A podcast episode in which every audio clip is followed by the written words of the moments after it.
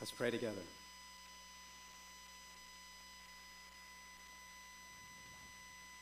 O Lord, into this time and place, speak to us and give us ears to hear, eyes to see, hearts to believe, minds to understand all that you have for us. And in seeing it, let what happened in Luke 24 happen to us when Jesus opened the scriptures. Their hearts were burnings and their minds were open to understand the scriptures and to see that it was all testifying to you. Do that work in us so that we would not sit distractedly, but our hearts would be burning as we begin to connect the dots and see the shadows in this story that point us to Jesus, that through it we might be drawn to you. This is the purpose of all things, we pray. In Jesus' name, amen. Okay, today we are continuing in this series that we've started called Shadows, where we are looking to see the different stories in the Old Testament and see Jesus in and through the stories of the Old Testament. We're only two weeks in, and I have to tell you, I'm already loving this series, and I hope that you are too. If you were here last week, you heard as Binu preached for us and preached about the Adam that God had created and how he was paving the way for the second Adam, Jesus Christ. And this week, we're in another story that I'm positive most of you, if not all of you, have some familiarity with. Uh, a story that I have to tell you that I have heard countless times before, too many times to count, and yet I'm uh, overflowing with excitement because I feel like I've read it for the first time this week and seen in this very familiar story some things I have never seen before. The story is found in Genesis chapter 4. So you've got a Bible in front of you. You've got to leave it open to Genesis 4 because that's where we're going to be parked for the rest of our time this morning. But what I want to do is I actually want to start by just reading you one verse from Genesis 3. So, Genesis 3, verse 15, is the verse that I'm going to read for you. And, and, here's sort of the setup Genesis 1 and 2 is God creating everything the man and the woman and the world, and everything's good. Genesis 3, what we looked at last week, is the fall. They rebel, they sin, everything is broken and destroyed. And in Genesis 3, verse 15, is this promise that God makes. I mean, literally, just moments after everything is broken, God steps into the brokenness and gives this prophecy or this promise. And here's the promise Genesis 3, verse 15. He says to the serpent, he's going to speak to the Eve, Eve and Adam and the serpent, and this is what he says to the serpent I will put enmity between you, that's the serpent, and the woman, and between your offspring and her offspring. He shall bruise your head, and you shall bruise his heel. So here, here's the promise. Moments after the fall, God steps in and he makes a promise and he says to the serpent, Listen, I'm going to put enmity between you and between the woman. So there's going to be this strife. You're going to be opponents. And then he says, and it's not just going to be a battle between you two, it's going to be between a line that comes from you and a line that comes from her. Pay attention to that. That there's going to be seed from the serpent or offspring, a line of people that trace their roots back to the serpent, and a line of people that trace their roots back to the woman. And this enmity is not just between the woman and the serpent, but between her offspring and the serpent's offspring. And then it says, but he, Notice there, there's a singular, but that there is one particular offspring, one particular seed, one particular one that's coming and that one is going to do battle with the serpent. And the serpent is surely going to inflict a mortal wound to his heel, but he is going to stomp on the serpent's head. And so, what Genesis 4, Genesis 3, verse 15 does is it gets you waiting for this one child. What Genesis 3:15 does is it gets you waiting for a pregnancy. Like you're just reading the text, waiting to see someone gets pregnant because there's this promise of a child that's coming that's going to undo what the serpent had done and undo what sin introduced into the world. And so you read Genesis 3:15 following going, someone's got to get pregnant so that there can be this seed, this offspring, this child from the woman. And you keep that in your mind when you get to Genesis 4:1 and it says, "Now Adam knew his wife and she conceived and bore Cain." Saying, I have gotten a man with the help of the Lord. You got to put that together. Because Genesis 3:15 has you waiting for somebody's got to get pregnant and Genesis 4:1 starts with Eve's pregnant. Eve's pregnant. and, and Eve's pregnant. And, and remember, this is the very first time this is happening. This has never happened before. And so you got to imagine this couple as Eve's belly begins to grow, counting the days. I guess it's not days then. Counting the weeks. I guess it's not going to happen in weeks. Counting the months. And now, nine months later, she gives birth to the very first human being ever born into the world. Right? The very pattern of the rest of us. This is the first human being ever born. And she names him Cain. Cain is this Hebrew word that sounds like acquired or gotten him. What she says is, I've gotten him with the help of the Lord. In fact, one translator says it's almost as if she's named him, Here he is. I've gotten him. Here he is. So put these things together with me. God has promised that there is coming from the woman a seed, a child, one child that is going to undo what the serpent did. He promises he's coming. She has Cain, and she names him. Here he is. So, what's Cain in Eve's mind? I mean, every new parent has certain aspirations and hopes for their baby, but Eve's got hopes for this child like no one on the face of the earth has ever had hope. Because God has said he's coming, and she literally holds up this baby and says, Here he is. I've gotten him. You see the hope that she has in this baby? And oh, how wrong she will be. Because look at verse 2. And again she bore his brother. So now she has a second son. Now Abel was a keeper of sheep, and Cain a worker of the ground. So these two boys grow up. One becomes a farmer, one becomes a shepherd. Verse 3 In the course of time, Cain brought to the Lord an offering of the fruit of the ground, and Abel also brought of the firstborn of his flock and of their fat portions. And the Lord had regard for Abel and his offering, but for Cain and his offering he had no regard. Now, this is one of the most perplexing parts of the story. It's not that it's hard to understand. You know what happens, you're just not sure why it happens. Right? You know exactly what happens. What happens is plain to see. Both these brothers come to God in worship. And both these brothers don't come empty handed, but come to God with a gift as they come in worship. Both bring an offering to the Lord in worship. So both of them are saying to God with this gift, Thank you, God. Thank you, God, for what you've done for me. Thank you for how you've prospered me and blessed me and blessed those around me. Here is a token of my thanksgiving to you. And so they both bring an offering. And what we read is For Abel and his offering, God has regard. But for Cain and his offering, he has no regard. And the question you've got to be thinking as you're sort of reading this, you're scratching your head going, why? Why did God have regard for one and not for the other? Does God like shepherds over farmers? Does God like lamb chops over salad? Is it that he's a, he likes meat rather than vegetables? What is it about this that makes him choose the one and not the other? And in fact, I want you to know biblical scholars have spilled much ink in trying to answer that question, written many volumes in trying to address what happened here. Because there's nothing that jumps out from the text. And in some ways, that's sort of the point. The point is that if you and I were standing there when they offered their offerings, we would have been just as perplexed as Cain was as to why God showed acceptance for one in his offering and not for the other and his offering. And yet, we're given just a subtle hint in verse 3. Look again with me at verse 3. It says, Cain brought to the Lord an offering of the fruit of the ground, and Abel also brought of the firstborn of his flock and of their fat portions. It's almost as if the text is saying, Cain brought some of his stuff, and Abel brought of the firstborn of his flock and some of the fat portions. It's almost as if the text subtly goes out of its way to give you some details about Abel's gift, some details about what he brings for offering. So it adds words like, it was the firstborn, it was the fat portions. The firstborn is referenced throughout the rest of Scripture to say, look, what he gave was not the scraps that he had left over.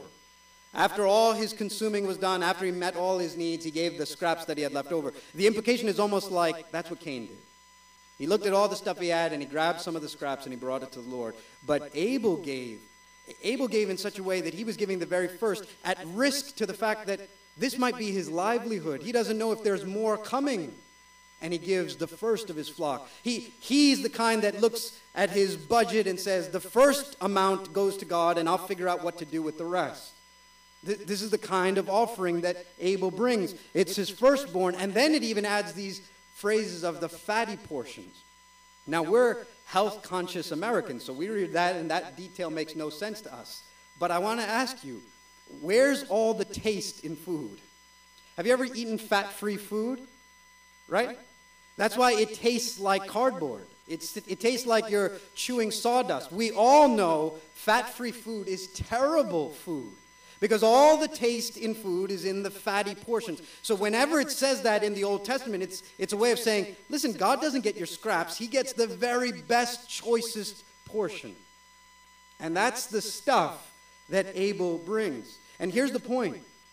Though outwardly we would see nothing in their offerings that would distinguish one from the other, God sees past what's in their hands to what's in their heart. Cain plays religion, like so many of us play religion. Cain goes, God, here's some stuff. You should be happy with this. Abel worships with sacrifice and with joy. Cain is practicing empty religion. Abel is worshiping God. Cain gives God the scraps and the leftovers. Abel gives his first and his best. And God, in their giving, sees past what's in their hands into what's in their hearts. And in the very next scene, we actually get to see what God has already seen. We get a glimpse into Cain's heart. Look at verse 5. So Cain was very angry, and his face fell. And the Lord said to Cain, Why are you angry? And why has your face fallen? If you do well, will you not be accepted? And if you do not do well, Sin is crouching at the door. Its desire is for you, but you must rule over it. So here's what happens God has regard for Abel and his offering, he has no regard for Cain and his offering, and Cain grows angry. I mean, boiling over mad. His insides are boiling. It comes out and it's showing on his face, and he is angry. And even here, God is extending mercy to this person and inviting him and pleading with him to do the right thing. It, it's like a, a husband who brings home some cheap flowers to his wife and says, Well, you should be happy. I, got, I at least got you something. And every wife would have her arms crossed and go off to a corner and be completely justified, not even to speak to him. But this is one who comes and pleads back with that giver and says, You can still do the right thing. There's still time. And so that's what God says here. Cain, even now, it's not too late. If you do what's right, won't you be accepted? It's, it's not over. It's not done. There's still time. Do what's right and you'll be accepted. He pleads with Cain. He invites Cain to do what's right. There's still time to do what's right. And then he gives him, though, a sober warning. And that is Cain, listen, though. If you don't do what's right right now, I'm telling you, sin is crouching at the door and its desires for you, and you must master it. Commentators add wonderfully that this picture of sin here is like a wild beast that's poised and ready. And I, I, tell you, for me this week, that image has served me so incredibly well all throughout. It's been tattooed in my brain, even as I've faced temptations of my own throughout this week, to think of sin that way. Listen, for many of us, we think of sin like this harmless, innocuous, sort of, you know, insignificant thing. We think of it as sort of, you know, a mistake here or a mishap or a misstep. It's just a, a small little error, right? We, we see sin and we, we ask ourselves things like, you know, what's so big about a little gossip or a little bitterness or a little anger or a little lust? It's almost like we feel like we can tame those things and manage those things.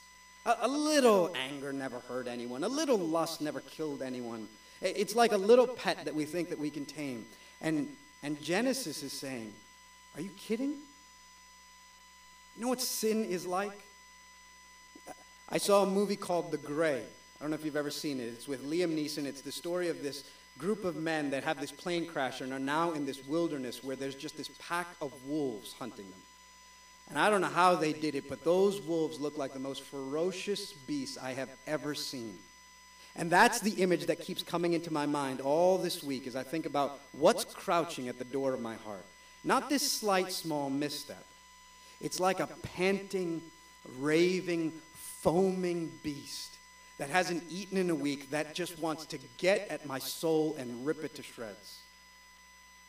That's what's crouching at the door of your heart. Or, or, if you were to use the analogy of Genesis 3, it's like a serpent, like a cobra waiting at the front door, spring loaded and ready to snap and strike and flood your heart with poison. That's what's waiting at the door of your heart. That's what God says is crouching at the door and its desire is for you, and you must master it. And so God invites, do the right thing. God pleads, do the right thing, you'll be accepted. God warns, but it has no effect. Cain's heart is hard, and it just bounces right off. And you see what happens next. Verse 8 Cain spoke to Abel, his brother, and when they were in the field, Cain rose up against his brother Abel and killed him. He kills his brother. And that word is used seven times in this short story so as to highlight over and over again this is his brother. His brother. Not a stranger, not an enemy. This is his brother. He just killed his brother. The first human being ever to come from the womb of man has killed his brother. In fact, the text adds details like Cain waits till they're out in the open field. Details we would just gloss over. But here's the thing remember, Moses is the one writing the book of Genesis. He's writing to the people of Israel, telling them their story, their history. And when he says this little detail about open field, immediately they would have gotten that. Because in their own laws, they know that a crime committed in the open field was the crime of the worst kind. Because what that meant was that this wasn't some kind of momentary action. This wasn't some kind of temporary insanity. This wasn't a crime of passion. This wasn't a, a bad judgment call. This was premeditated. This was planned. This was plotted. A murder or a rape out in the open field where no one could hear and no one could see meant that you didn't just spring into this by accident. This was something you had plotted.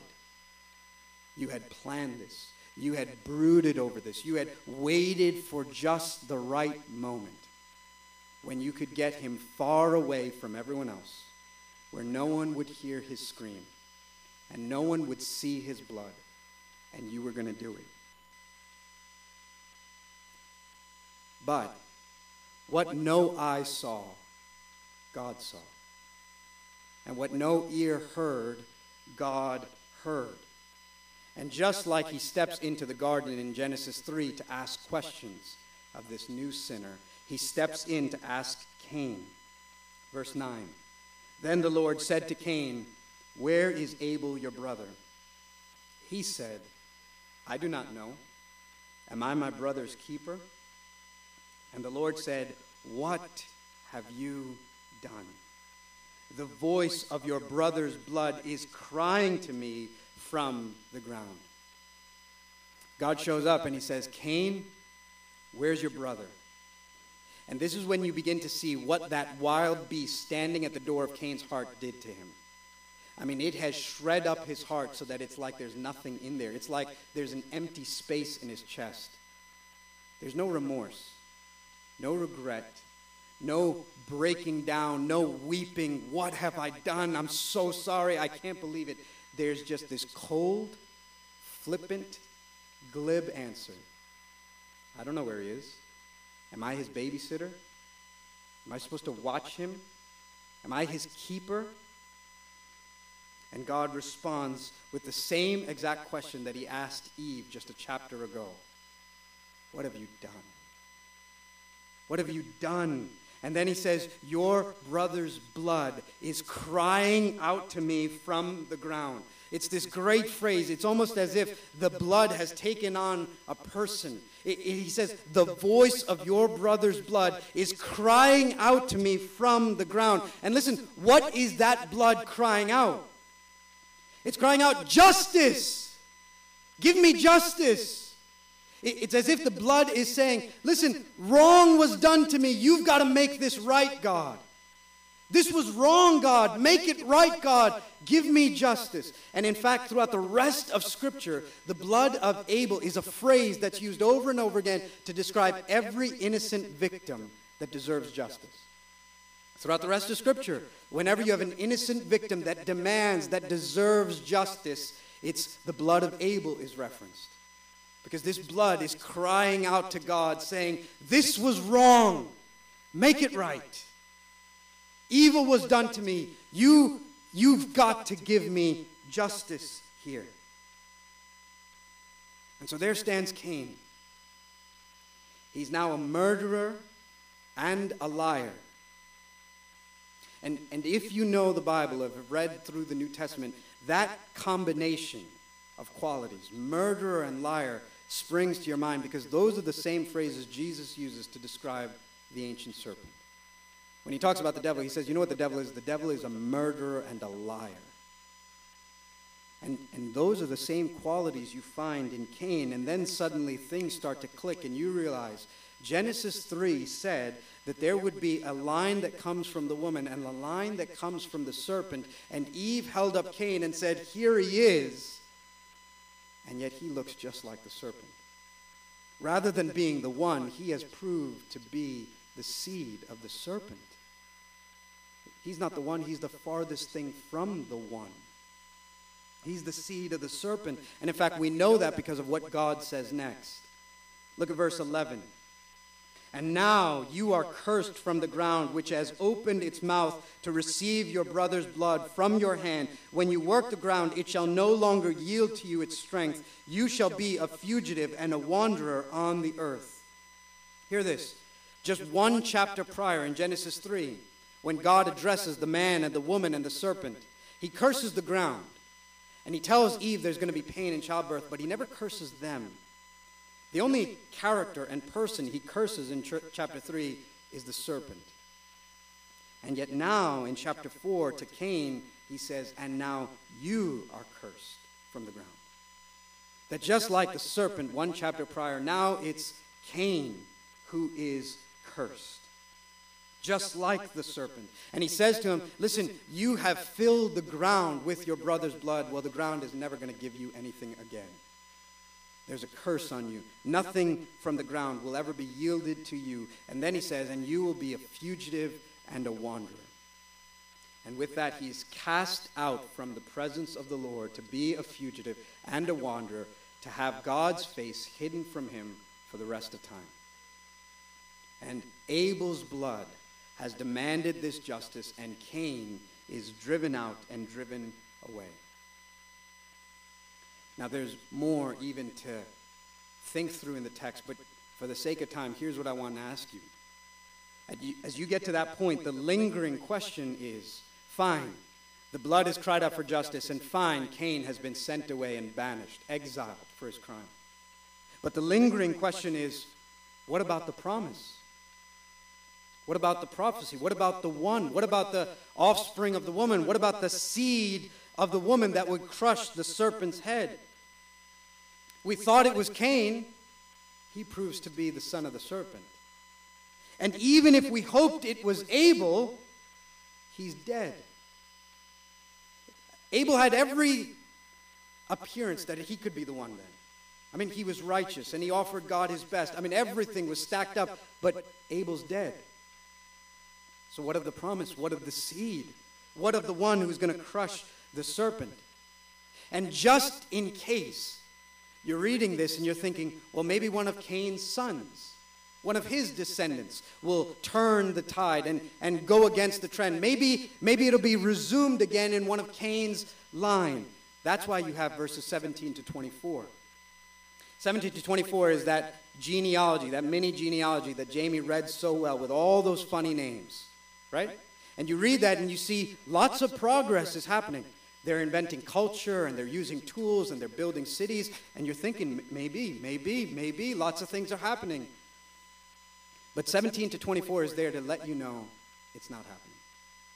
Because in verses 23 and 24, seven generations after Cain, you get his great great great grandson, a guy named Lamech. And seven is this number of completion. So it's almost saying, here's what this line is worth. Here's the complete story of this line. You get this guy named Lamech in verses 23 and 24. And in verses 23 and 24, it says, Lamech said to his wives, by the way, he introduces polygamy to the world. So you can sort of see where this line is heading, right? He said to his wives, because by the way, he took two of them, and he says to them, Adah and Zillah, hear my voice, you wives of Lamech. What a gentleman, right? You walk in and go, Adah and Zillah, you wives of Lamech, listen to me. Your husband is speaking. Listen to what I have to say. I killed a man for wounding me, a young man for striking me. If Cain's revenge is sevenfold, then Lamech's is seventy sevenfold. So here's what he's bragging and boasting to his two wives about. He's boasting to them, saying, Listen, a young buck came and bumped into me, and I bumped him off. A young punk came and struck me, and I killed him. And then he goes on to even boast and say this God had worked out an arrangement with Cain, offering him protection. He offered this murderer mercy and protection and said, There's going to be a sign on you. No one will touch you. If anyone does, I'll avenge you seven times. He goes so far as to say, Cain needed sevenfold vengeance. I will revenge myself 70 times sevenfold. Cain needed God's protection. I don't need anyone's protection. My vengeance is 70 times that. You're four chapters into the Bible. It's like Benu said last week. I mean, the earth is just hours old.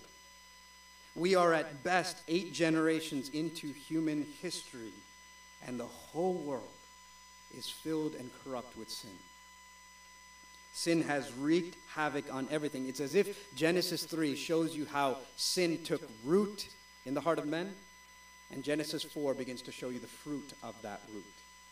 Here's how this stuff plays out once sin comes into the heart of man. God had created marriage, this perfect relationship between a man and a woman. They're singing love songs to each other, they're running around naked, everything is great.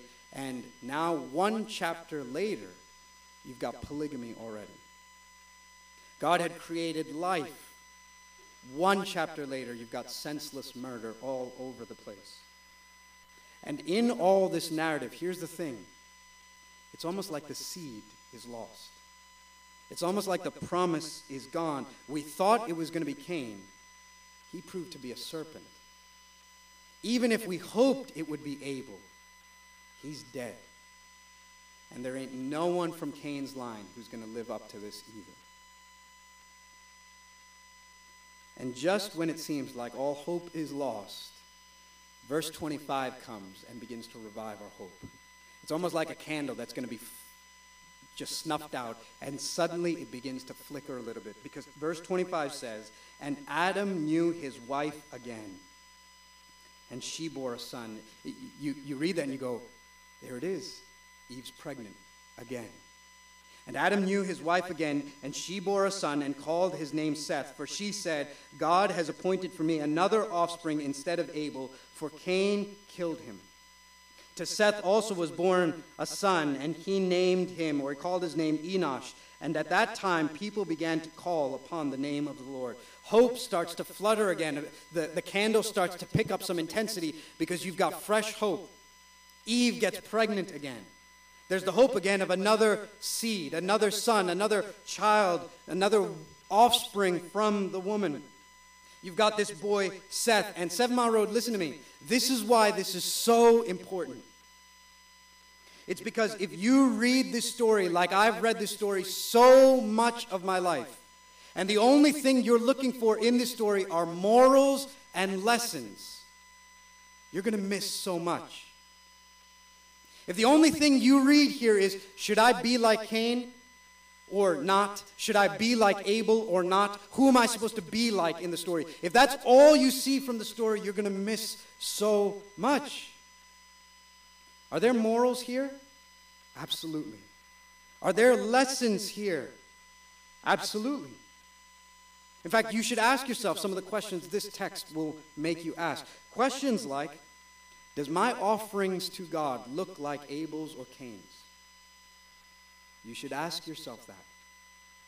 You shouldn't weasel out from under that or ignore that. You should ask yourself Do I worship God with sacrifice and joy, or do I give him scraps and leftovers and say, You should be happy?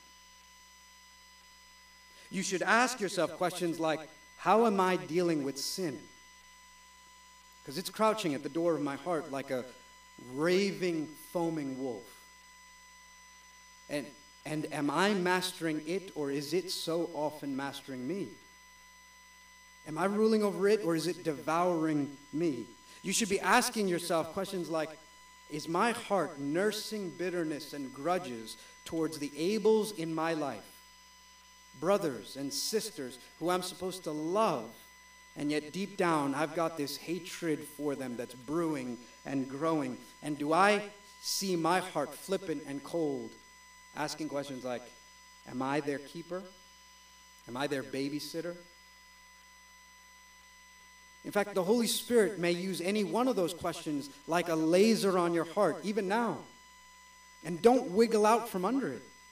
Don't try and escape it or avoid it or ignore it. The Holy Spirit is pressing you with one of those because He wants to do surgery on your heart. There's a disease growing there. And the Holy Spirit can use this story even now to get there. There's morals, there's lessons. But if that's all you see, you miss so much. Because there is someone's shadow looming over Genesis 4. And, and you can't help but see that Genesis 4 is getting you ready for someone else. Genesis 4 is getting you ready for the one. It's getting you ready for the one that Eve was waiting for.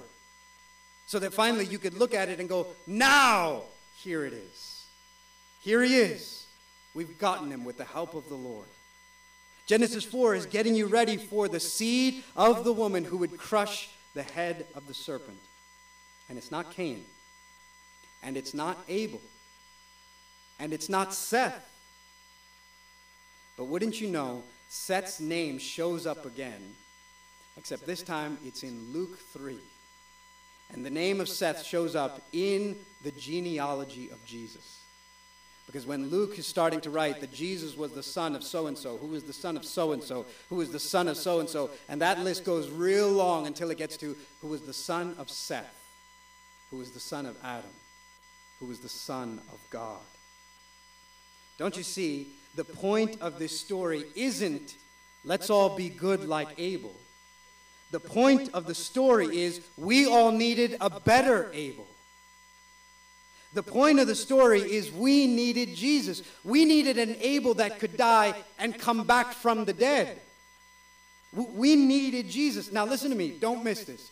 Abel is the righteous one, the innocent one who offers an acceptable sacrifice to God and is murdered by someone who hates him. And his blood cries out from beyond the grave, Justice!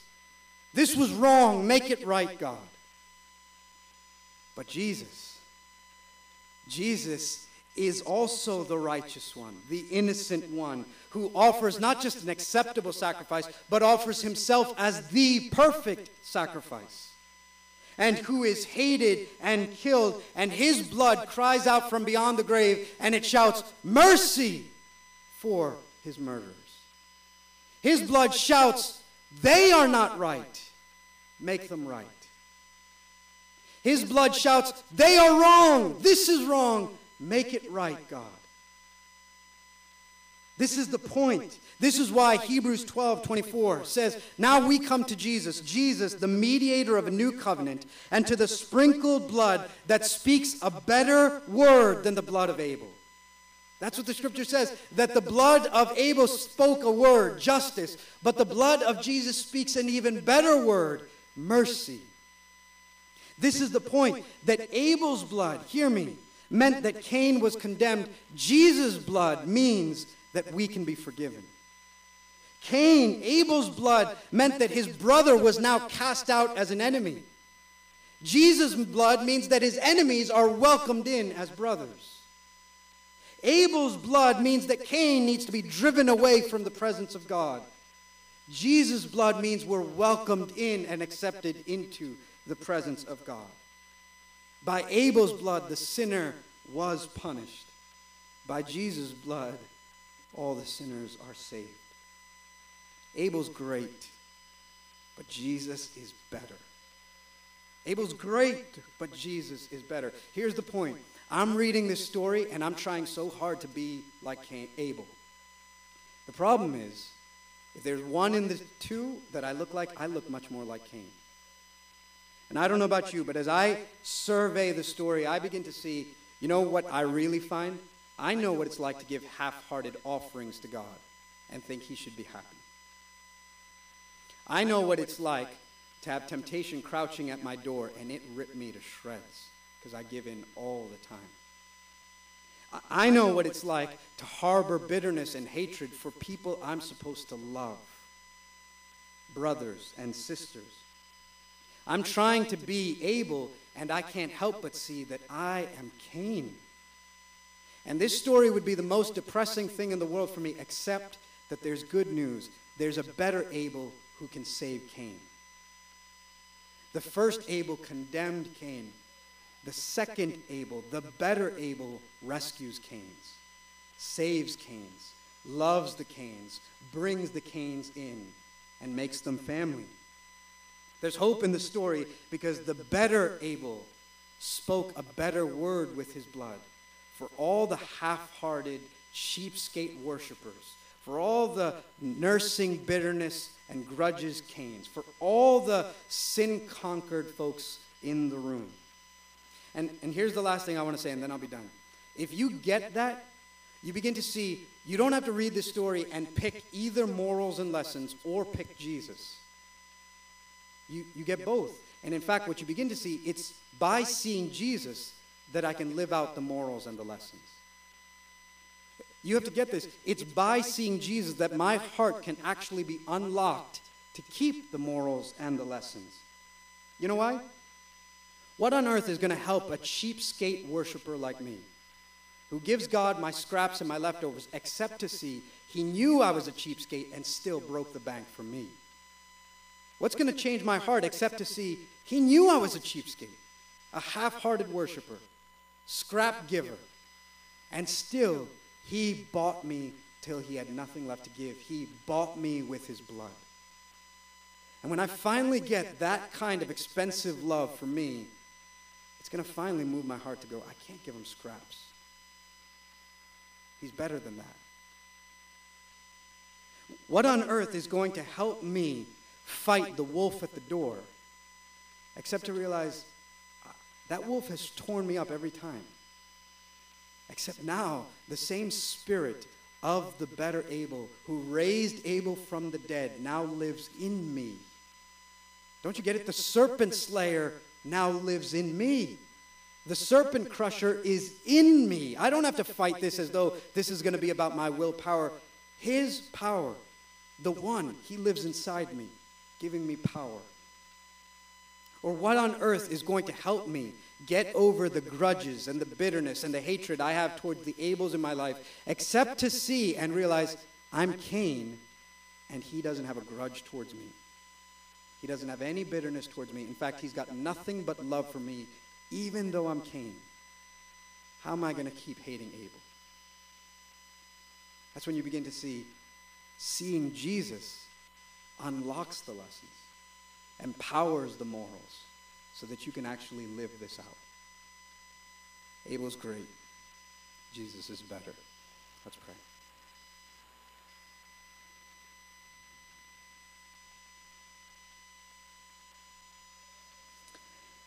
Our Lord and Savior, we would ask that you would be our great hero, and we would put all our trust and our hope in you.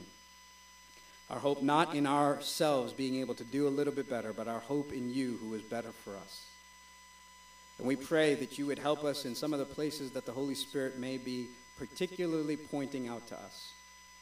And we ask that the Holy Spirit would do his work, the surgery on our hearts that's required, and that he would lift up for our hearts a vision of Jesus, so that we would lie there and let you do the work, knowing there's good news.